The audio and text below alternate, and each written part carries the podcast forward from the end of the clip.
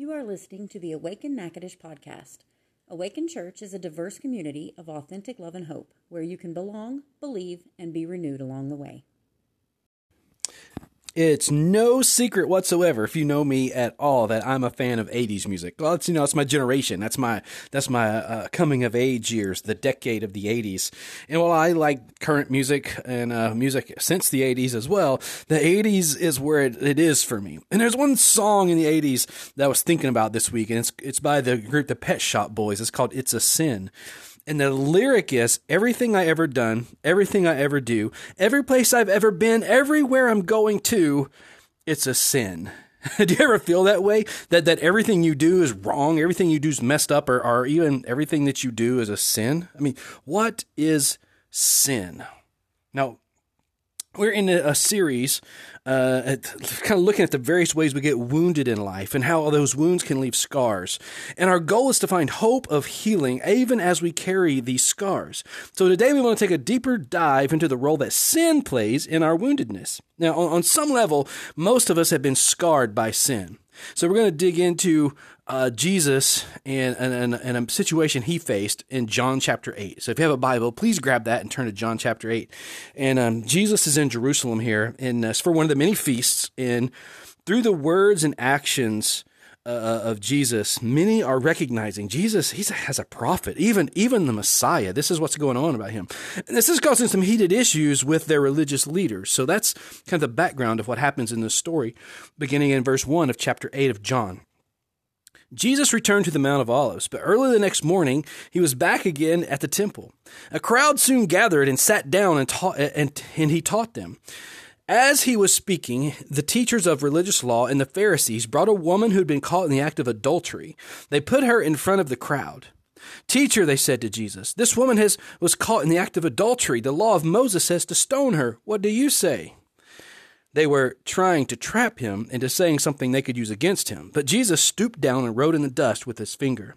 They kept demanding an answer, so he stood up again and said, All right, but let the one who has never sinned throw the first stone. Then he stooped down and, uh, again and wrote in the dust. When the accusers heard this, they, they slipped away one by one, beginning with the oldest, until only Jesus was left in the middle of the crowd with the woman. Then Jesus stood up again and said to the woman, where are your accusers? Didn't even one of them condemn you? No, Lord, she said. And Jesus said, Neither do I. Go and sin no more. So this story is is a well known one. You've probably heard this story before. But we're going to look at it today with this big idea. Sin leaves scars that remind us that we're not perfect. But the good news is Jesus welcomes broken people. So so let's let, let, me let me hit that again. Sin leaves scars that remind us that we're not perfect. But the good news is Jesus welcomes broken people. And you know what? So do we. This is what we, this is who we are at Awaken Church. We we welcome broken people. So let's let's build uh, let's build a little bit on that foundational big idea today. Sin leaves scars on yourself and others, okay? Sin leaves scars on yourself and on others. Um, Liz is someone who lived by the philosophy "do as you will and harm no one," and as a as a part of an entire lifestyle based around that teaching. But but but but when Liz felt that her sister was spending too much time with someone else and not enough time with her, she began to manipulate situations and conversations that ended up doing a lot of damage to others and nearly destroyed the, the lives uh, uh of some other people. Um, and so while this was the the philosophy, do as you will and harm no one, there was a lot of harm being done. What's the problem with this do you do idea of, of do what you want as long as you hurt no one? Because our actions have consequences. You may never know who is affected. Okay, I'm not trying to to argue that that's not a good idea or or a good you know a good uh, way to try to live your life. I'm just saying your actions have consequences and you never know who might be affected. As Jesus is teaching in the temple, a crowd gathered around him, and as he's speaking, the teachers of religious law and the Pharisees brought a woman who'd been caught in the act of adultery, and they put her in front of the crowd. Sin has a way of exposing things you'd rather keep hidden. It, it would, it would, it would be certain. It, it could be a certain un, unhealthy habit. It could be the fact that you've cheated and, uh, and lied. Could be a shortcut you took to get ahead. Could be that you, you took something that wasn't yours. If we were to like list all the ways we sin and all the things we would rather keep hidden, we could go on and on, couldn't we? Why did the teachers of religious law put this woman in front of the crowd? One reason was, and the story tells us, was because of what Jesus was doing and teaching and what the people were saying about him. Their intent was to trick Jesus into saying something that would turn the crowd against him, something they could use against him themselves.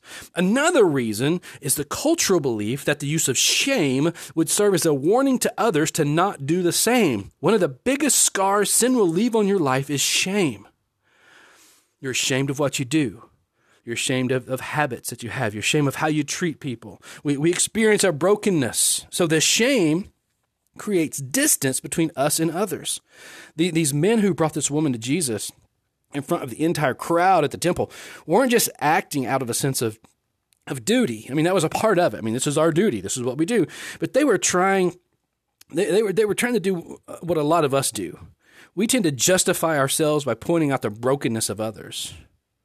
See, sin leaves scars on yourself and others. So let's not default to being like those who point out what's wrong in the lives of everyone else. Let's be more like Jesus. And here's a here's a reality check. Jesus hates sin. Jesus hates sin. As you track through the entirety of the narrative of the scriptures, you find an ongoing theme that God hates sin. Jesus expresses this in a, in a profoundly unique way. Why do you suppose Jesus hates sin so much? So, so Jesus is teaching, and these these religious leaders bring this woman caught in the act of sex with someone who is not her husband to Jesus. They quote the Torah, the, the law found in Deuteronomy 22 that states if a man is found found in adultery, both he and the woman must be put to death by stoning. It's an indication that God hates sin. It also brings up the question, where's the man? I mean, if they're going to follow the letter of the law, where's the dude? But Jesus knows their hearts. Jesus knows their hearts. They, yes, yes, it, this God hates sin. But Jesus says, you know what? They aren't acting out of righteousness or holiness. And Jesus calls them on it. He says, let the one who has never sinned throw the first stone. Their hypocrisy is revealed as they one by one, beginning with the oldest, drop their rocks and leave the scene.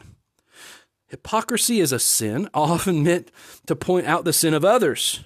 Hypocrisy is an in, attempt to be right, to show how wrong someone else may be. Okay, so so which is in itself a sin. But but be the right way. Be right the right way. Okay, you want to be right, but be right the right way. You don't want to be right, right the wrong way. the word hypocrite that Jesus uses, or that we often see in the scriptures, it's it's uh, comes from the Greek word that means an actor wearing a mask.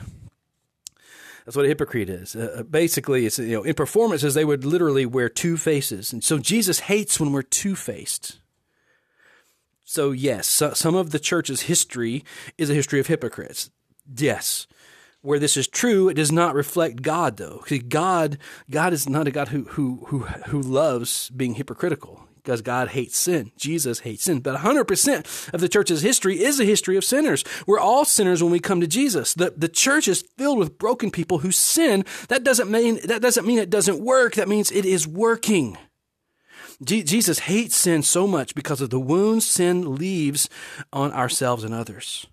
You know why, why Jesus is, why, why does Jesus hate sin so much? Because Jesus knows how much our sin will leave wounds on ourselves and on others. And he hates that. Jesus, Jesus knows how sin leaves you eventually broken, and his desire is that you be whole. T- today, we tend to want to shy away from terms like sinners, but, but we're quick to agree that none of us are perfect. And, and on some level, all of us are broken people. It's simply two ways of saying the same thing. Brokenness, sin, is our gap between the ideal and the real. And here's the good news God doesn't use perfect people. Where would he even find those? Where would he even find those? So, yes, Jesus hates sin and hypocrisy, but he loves broken people. Jesus loves sinners. Jesus loves sinners. If you had a cracked jar, like a, like a clay pot, what good would it be? I mean, I mean, you might be able to glue it together and use it to plant something, maybe, but, but would it hold water? Would a cracked jar hold water? Have you ever felt like a broken jar? Have you ever felt just like you're cracked and broken and like everything just flows away, what good could a broken jar be? Well, one by one, the religious leaders face their own sin of hypocrisy. They, they depart and leaving this woman with Jesus in the middle of the crowd. And where are your accusers? Didn't even one of them condemn you? No, Lord, neither do I. Go and sin no more. See, forgiveness isn't justification for your sin, it's a way through it. Okay? This forgiveness isn't justification for your sin, it's a way through it. There's this cliche, a great bumper sticker I've seen Christians aren't perfect, just forgiven.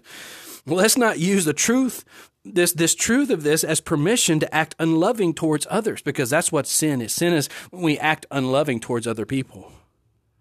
Just because we're not perfect doesn't mean we have justification for treating people w- w- without love. Jesus says, Go and sin no more. I'm not going to condemn you. I have a better plan. Jesus hated the hypocrisy of the religious leaders, and Jesus hated what this woman's sin was doing to her emotionally and mentally, but he loved this woman, and he told her the truth. You don't have to live in this brokenness anymore. This is, this is the question of sin. When have you been caught? When, when, has, when have you been caught in sin? See, with our sin, we go into denial. We, we experience futility uh, uh, of, of trying harder. We, we, we feel the fear and anxiety that accompanies the brokenness. And Jesus comes up next to you and he sees you and he says that, I see you. Jesus says, I'm with you. I hear you. I'm your friend. 2 Corinthians 4 7 says, We now have this light shining in our hearts, but we ourselves are like fragile clay jars containing this great treasure. treasure. This makes it clear that our great power is from God and not ourselves. You see, Jesus is the light that shines through our brokenness. The more his light shines through me, the more my life becomes as God intended. So, yeah, sin, sin leaves scars that remind us that we're not perfect.